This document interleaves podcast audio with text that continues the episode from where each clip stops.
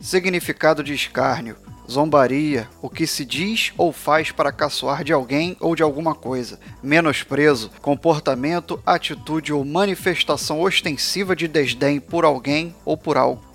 E aí, soa familiar? Nada mal pra um boçal, retardado mental infeliz. Se prepare, para, para, para Rissuti Se você tão proeminente panaca, dos que não são comuns de se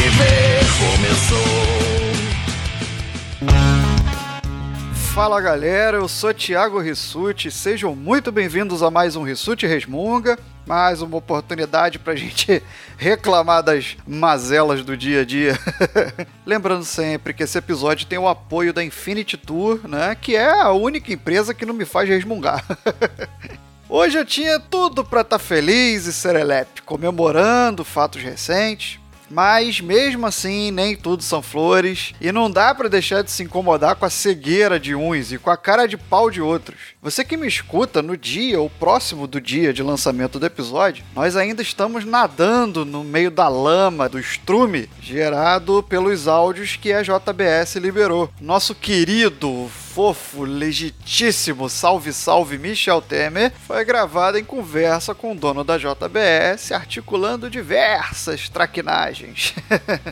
Logo ele, um homem belo, recatado e do lar, de tão ilibada reputação, proferidor de tão bem colocados mesóclises, Seloia, o homem do ano, segundo algumas revistas.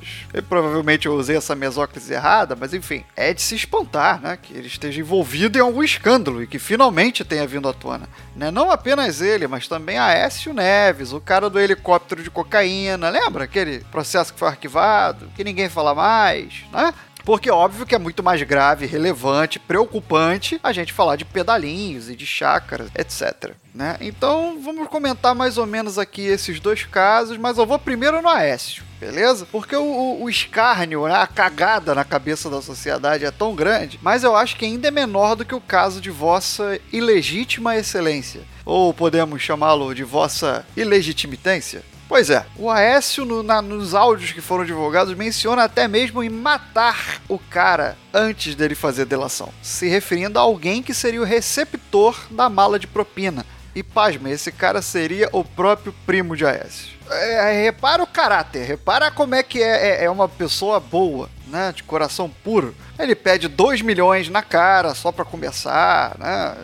Os advogados dele nem negam, apenas dizem que foi um acerto de empréstimo entre duas pessoas físicas, né? O que de fato acontece, né? Eu empresto dinheiro pro Diogo Bob toda hora. E ele nem me paga. Se somar da faculdade pra cá, acho que deve ter mais ou menos isso mesmo, uns 2 milhões. Então isso é bem natural. Só que se você não tem nada para esconder, não precisa ser dividido o dinheiro em quatro malas, né? E receber clandestinamente e até pensar em matar o cara. Vai que ele queira falar alguma coisa. Enfim, se você não tem nada a dever, se é só um empréstimo, aquilo pode ser depositado na sua conta e talvez até declarado, se for o caso. E mesmo se isso fosse uma metáfora, vamos supor que matar seja. Ah, vou convencer ele a ficar quieto ainda assim isso seria uma obstrução da justiça. E obstrução da justiça é algo que dá merda. Né? Muito se fala que quando você não tem prova nenhuma para acusar alguém, você fala que está obstruindo a justiça. Afinal, se você não tem provas contra ele, é porque com certeza ele está ocultando as provas. É, né? Elas não tem como não existir. Mas enfim, o fato é que nesses áudios, nessas provas contra essa, ele é tanta merda, tanta podridão, é, sabe? É, articula a respeito de, de ações no TSE. Né? Um dos trechos ele diz, abre aspas, a Dilma caiu, a ação continuou. E ele, Michel Temer, quer que eu retire a ação. Cara, só que se eu retirar e eu não tô nem aí, eu não vou perder nada, o Janot assume, o Ministério Público assume essa merda. Fecha aspas. E isso ele se referindo a uma ação contra a chapa Dilma Temer, que agora o Temer pede que ele retire a ação. Então fica ali guardando, cozinhando aquilo, até que assim como o helicóptero de cocaína, aquilo caia no esquecimento. Aí você percebe que ética é uma coisa que passa longe do cidadão, né? Posso chamar de cidadão? Acho que sim.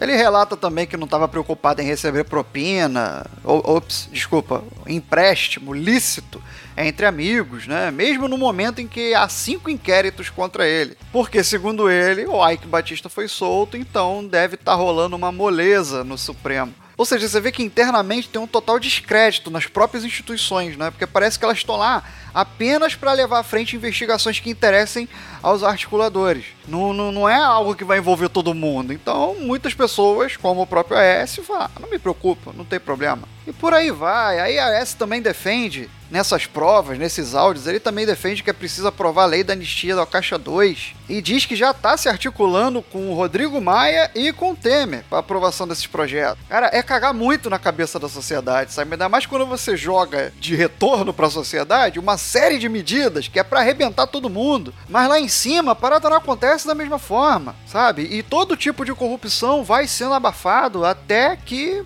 Ei, cadê? Morreu. Deixa pra lá. Entre outras merdas. Aí no post tem detalhes, algumas matérias relacionadas aí. A galera que quiser um pouco mais de detalhamento, pode dar uma conferida. Só que nesse contexto do AS eu só tenho uma dúvida. Eu quero saber onde é que tá a galera que botava aquela camisa bonita. Falava assim: a culpa não é minha, eu votei no AS. Não vem agora, pelo menos, dizer que tá decepcionado nas redes sociais? Mostrar um pouquinho de grandeza? Porque todo mundo tem o direito de errar, isso aí não é o ponto, não. O que é lamentável é o silêncio, ou então a justificativa que agora alguns usam, dizendo: ah, mas são todos iguais mesmo. Porque não eram até um tempo atrás.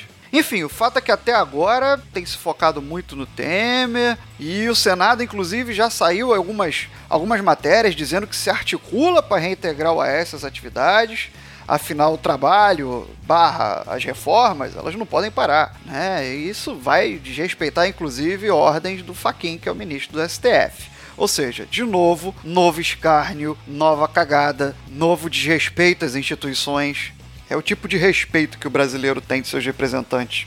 E vossa ilegitimitância? Ah, sobre esse, olha, é uma diversão atrás da outra. É bom, eu fico feliz, porque quando ele sair da presidência, inclusive esperamos que aconteça nos próximos dias, que já tá até demorando, ele vai poder, já tem emprego e tal, garantido, vai poder trabalhar como garoto propaganda de, de óleo de peroba, de lustramóveis, esse tipo de coisa. Porque, porra, é um talento. Os pronunciamentos são fabulosos, são divertidíssimos, dignos dos mais belos espetáculos do Circo de Soleil, porque é um palhaço. É escárnio em cima de escárnio. Por tudo que já fez, pelo que quer fazer e pelo próprio modo como faz as coisas. Na delação da JBS, o Joesley assumiu que comprou votos de deputados para o impeachment. A amiguinho, fala pra mim, fala que não foi golpe, fala, fala pra mim, você consegue? Tá, ele fez isso por quê? Fez isso porque é altruísta, porque é um benfeitor.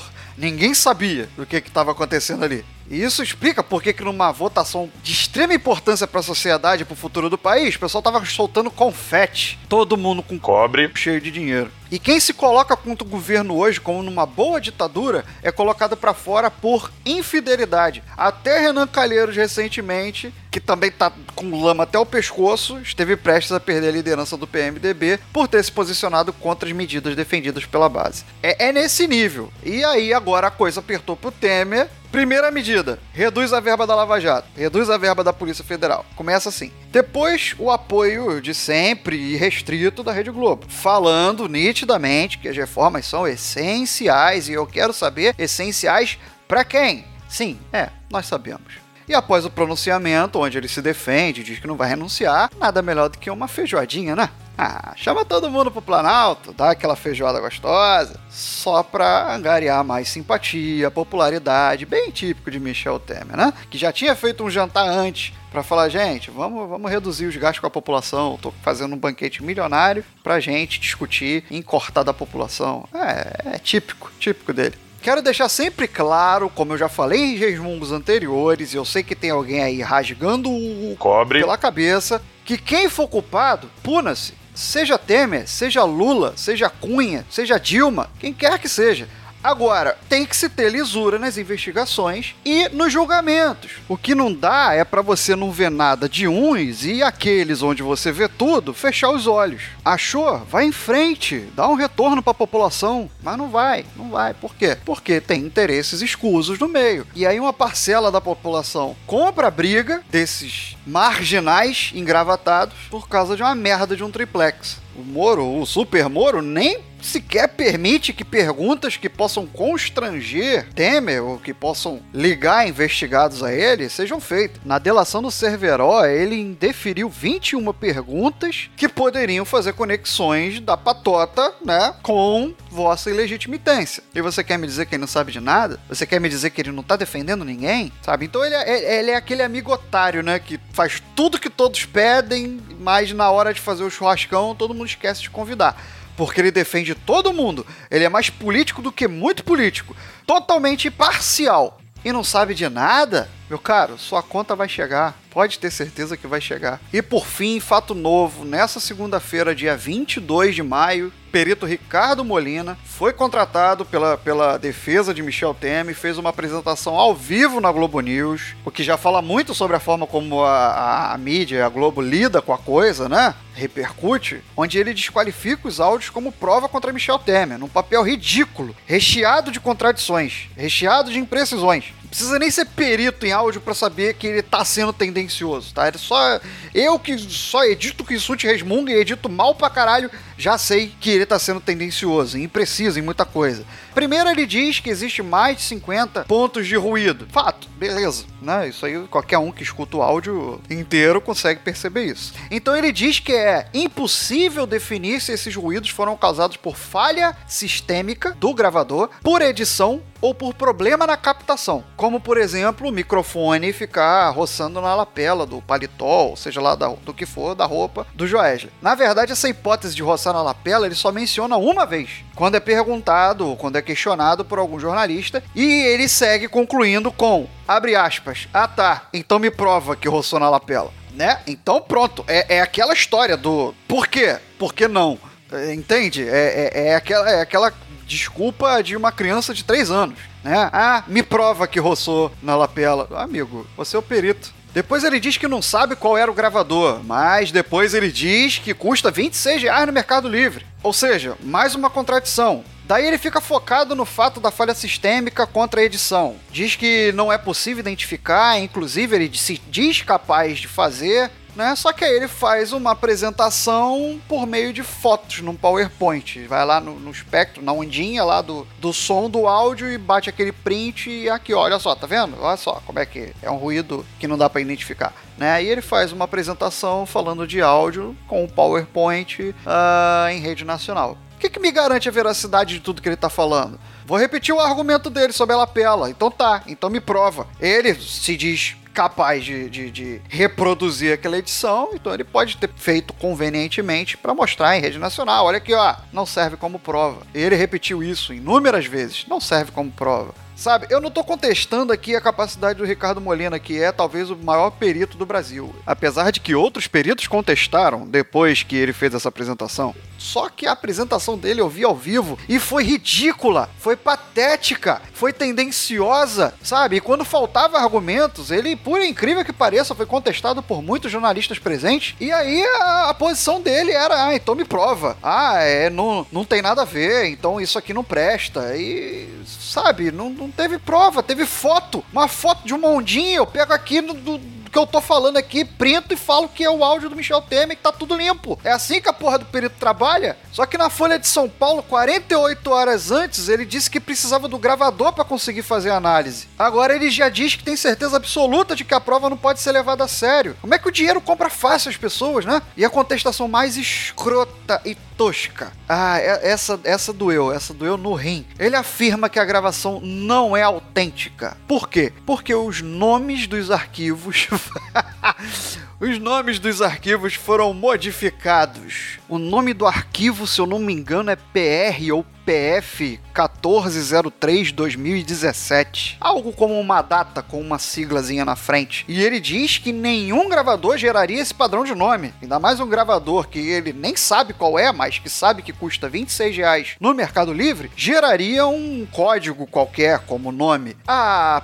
cobre. Que pariu. E aí a gravação não é autêntica por causa disso? Qualquer pessoa que já fez um backup de um, um arquivo do celular pro computador já renomeou. Molina, pelo amor de Deus. Cara, ele entregou quatro áudios pra Polícia Federal num pendrive e ele numerou todos em sequência, sabe? É a data 1, a data 2, a data 3, a data 4. Ele renomeou os arquivos, mas a, a gravação, ela não deixa de ser autêntica por causa disso, Molina. Vai tomar no cu. Cobre. Respeita o seu nome, a sua carreira profissional. Não se vende por tão pouco. E beleza, vamos então dizer que eu tô falando a maior merda do mundo. Ele é o perito, é a pica enorme das galáxias. Então vamos pensar em outros aspectos. Vamos pensar em aspectos morais dessa gravação, dessa situação. Vamos pensar aqui também no seguinte: cada ruído não dura mais do que uma fração de segundos. Né? Vamos dizer em meio segundo para cada chiado que dá na gravação. Se são 70 pontos, são 35 segundos de ruído que pode ser descartados. Nos outros 37 minutos, não tem nada que possa ser considerado legítimo? A gravação não presta em nada? Ah, não, né? É, mudaram o nome do arquivo, então realmente não presta pra nada aquele áudio. E o fato em si, a ética do presidente da República está ouvindo e concordando com o relato de um empresário às 10 horas da noite fora da agenda sobre manobras de compra de influência dentro da casa dele, onde o cara nem dá o nome na portaria, porque no áudio isso também aparece. Ele para o carro na garagem do Palácio do Jaburu, entra e conta toda aquela história.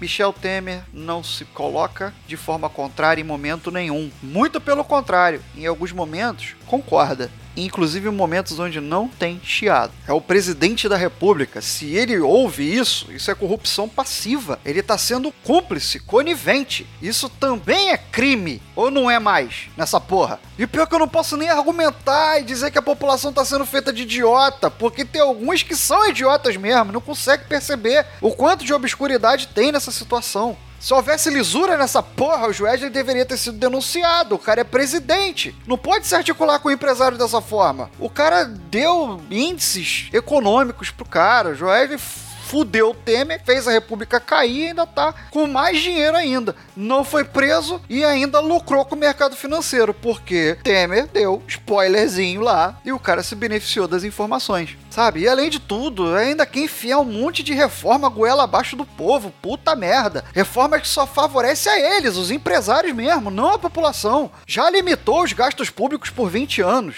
já reformou o ensino médio sem fazer investimento para isso, vai induzir uma parcela da população a fazer curso técnico profissionalizante, vai se tornar uma mão de obra barata, vai distanciar as classes no acesso ao ensino superior, ah, vai aprovar a terceirização. Num país com 14 milhões de desempregados, é óbvio que muita gente vai se submeter por necessidade a trabalhar dessa forma, sem todos os seus direitos trabalhistas garantidos. Não tem essa de negociar com o patrão. Caralho, eu quero assim, meu irmão. Se não tá afim, sai fora, porque vai ter quem queira o emprego. Soma-se a isso essas reformas macabras, reforma trabalhista, reforma da Previdência, né? Onde vem lá o presidente da Fiesp, da CSN, mais um interessado nessa porra, que é o Benjamin Steinbrück, vem dizer que o trabalhador pode ter 15 minutos de almoço, ou trabalhar com uma mão e ter um sanduíche na outra. O vídeo tá aí no post, sabe? É, é fracionar férias, definir com o patrão condições de trabalho e remuneração. Como eu já falei, não tem negociação. São coisas diferentes. O que o trabalhador quer é direito, é salário. O que o capital quer é lucro, brother. Não tem como fundir uma coisa com a outra. Os interesses são diferentes. O trabalhador rural, mano, o trabalhador rural pode ser pago com comida. Você pode negociar com seu patrão para que ele te pague com comida que tipo de poder aquisitivo essa pessoa vai ter? Já trabalha no campo, que é, um, é um, uma atividade totalmente desgastante. E tem gente batendo palma pra essa porra. Sabe? É, é, um, é um grande plano de enxugamento de, de, custos com o trabalhador, com a educação, com a seguridade social. A implantação de Estado mínimo, que agora só vai destinar dinheiro para pagamento de juros, para fortalecimento de agente financeiro, de bancos, que são os interessados, os financiadores dessa merda toda. Sabe? Essas instituições que vão se beneficiar com essas reformas, que não é o trabalhador, elas já são beneficiadas e vão ser beneficiadas duas vezes, porque são 426 bi, bi, com B, bilhões que não foram recolhidos dessas empresas. Só o Itaú teve 25 bilhões perdoados. Aí é óbvio que vai ter rombo. Aí não tem previdência, não tem orçamento que se segure, parceiro. O engraçado é que para publicidade tem dinheiro. Isso também é um fato interessante, né? Porque nesse tempo aí de governo Temer foram 80 milhões em publicidade. Sabe essas propagandas que aparecem muito na televisão, que o governo mostra um aluno lá todo feliz na reforma do ensino médio. Ah, eu quero escolher o meu ensino médio média. Ou então que compara a reforma da Previdência, que vai fazer você trabalhar até morrer, com a implementação do uso do cinto de segurança. Tipo assim, é, é, é exatamente a mesma coisa, mesmo nível. Tudo para fazer a população, mais uma vez, de massa de manobra, enfiar a goela abaixo. E aí a pessoa olha e fala: ah, que bonitinho, realmente. Eu não gostava de usar o cinto, agora eu uso e não vai fazer mal para mim essa reforma da Previdência. Eu posso trabalhar por comida. E, todas, e toda essa publicidade, todos esses 80 milhões, é para tentar adquirir um pouquinho de popularidade também, né? Já porque o governo Temer tem 96% de reprovação, ou como alguns veículos preferem dizer, tem 4% de aprovação. é bom gastar em publicidade mesmo, né? Hashtag ironia. Mas com relação a esse dinheiro, você sabia que isso é legal? Você sabia que nenhuma repartição ou instituição pública pode gastar verba com publicidade para autopromoção? Pois é, mais uma cagada, mais um escárnio na sua cara, na nossa cara. Você que bate panela para isso, maluco, acorda. Eu não tô pedindo para você mudar de concepção política. Não muda, não mude. Mas tenha o senso crítico, discernimento de perceber que essas medidas são tão impopulares por algum motivo. E tem tanta articulação, tem tanta gente interessada e tem tão pouco diálogo com a população e isso tem que ter algum motivo. E o motivo não é para você ficar bem, feliz e com qualidade de vida.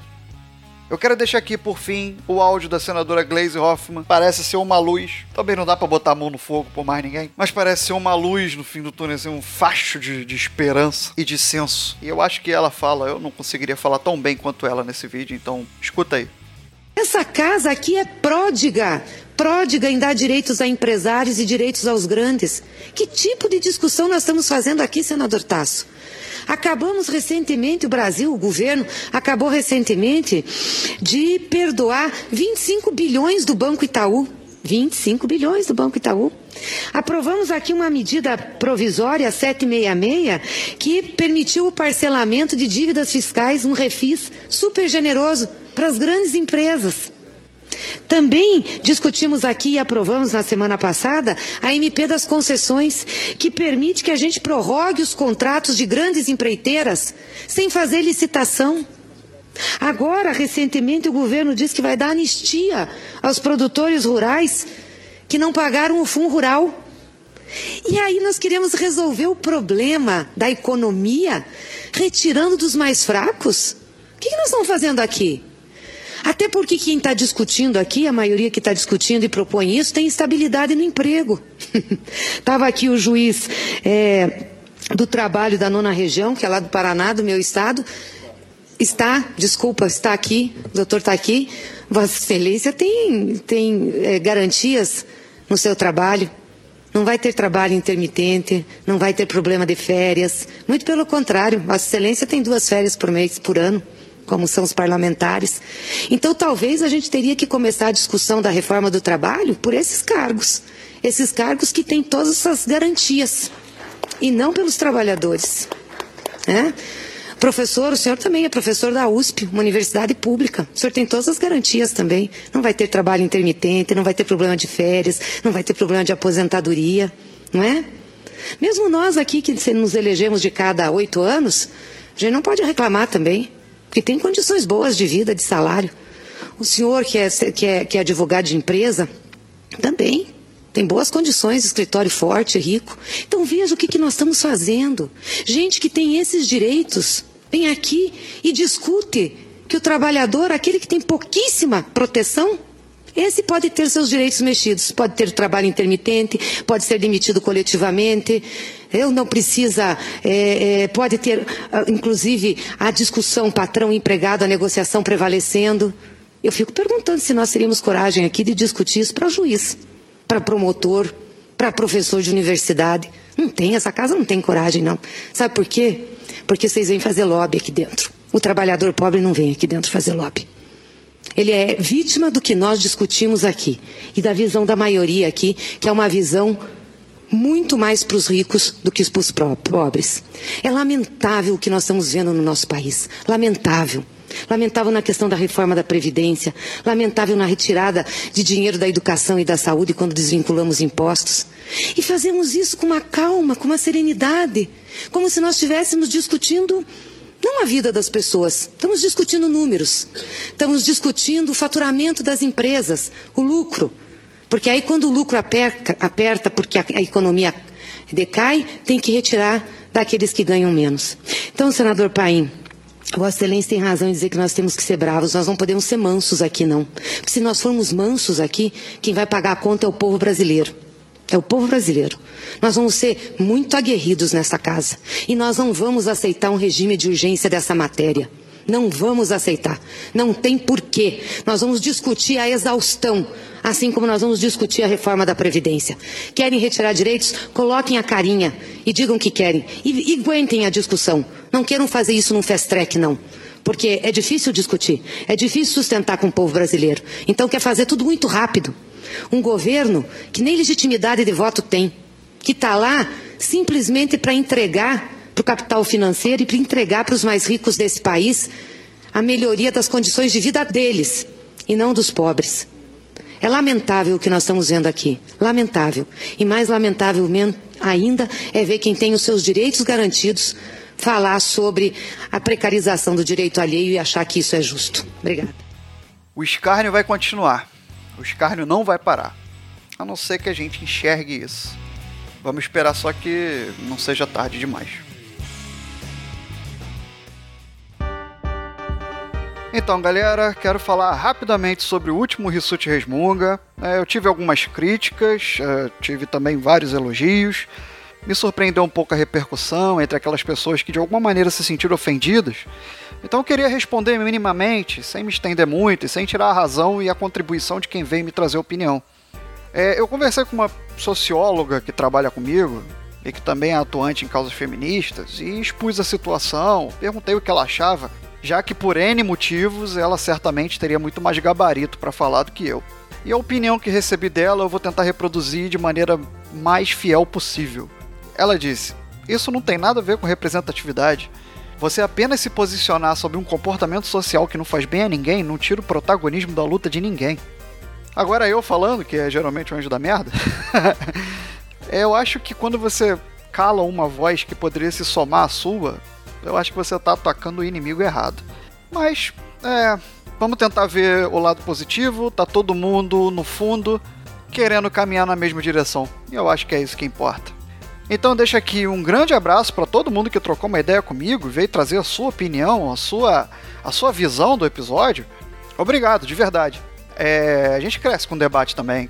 Né? Em especial, deixar aqui um beijo grande para Daiane Aragão, Senhor A, Douglas Ganso e Ana Luísa. Foi a galera que teve um contato mais próximo, um papo mais íntimo. Aliás, papo mais íntimo foi só com Ganso. Beijo, gato. Me liga. Então é isso aí, galera. Beijo grande a todos. Até o próximo Resmungo. E vamos continuar na luta por um país mais digno, beleza, galera? Porque dignidade é algo que está em falta hoje em dia nesse país. E você, já resmungou hoje? Acesse galeradoral.com.br Mensagens em contato arroba galeradoral.com.br Busque por Galera do Hall em Facebook, Instagram, Twitter. Galera do Hall.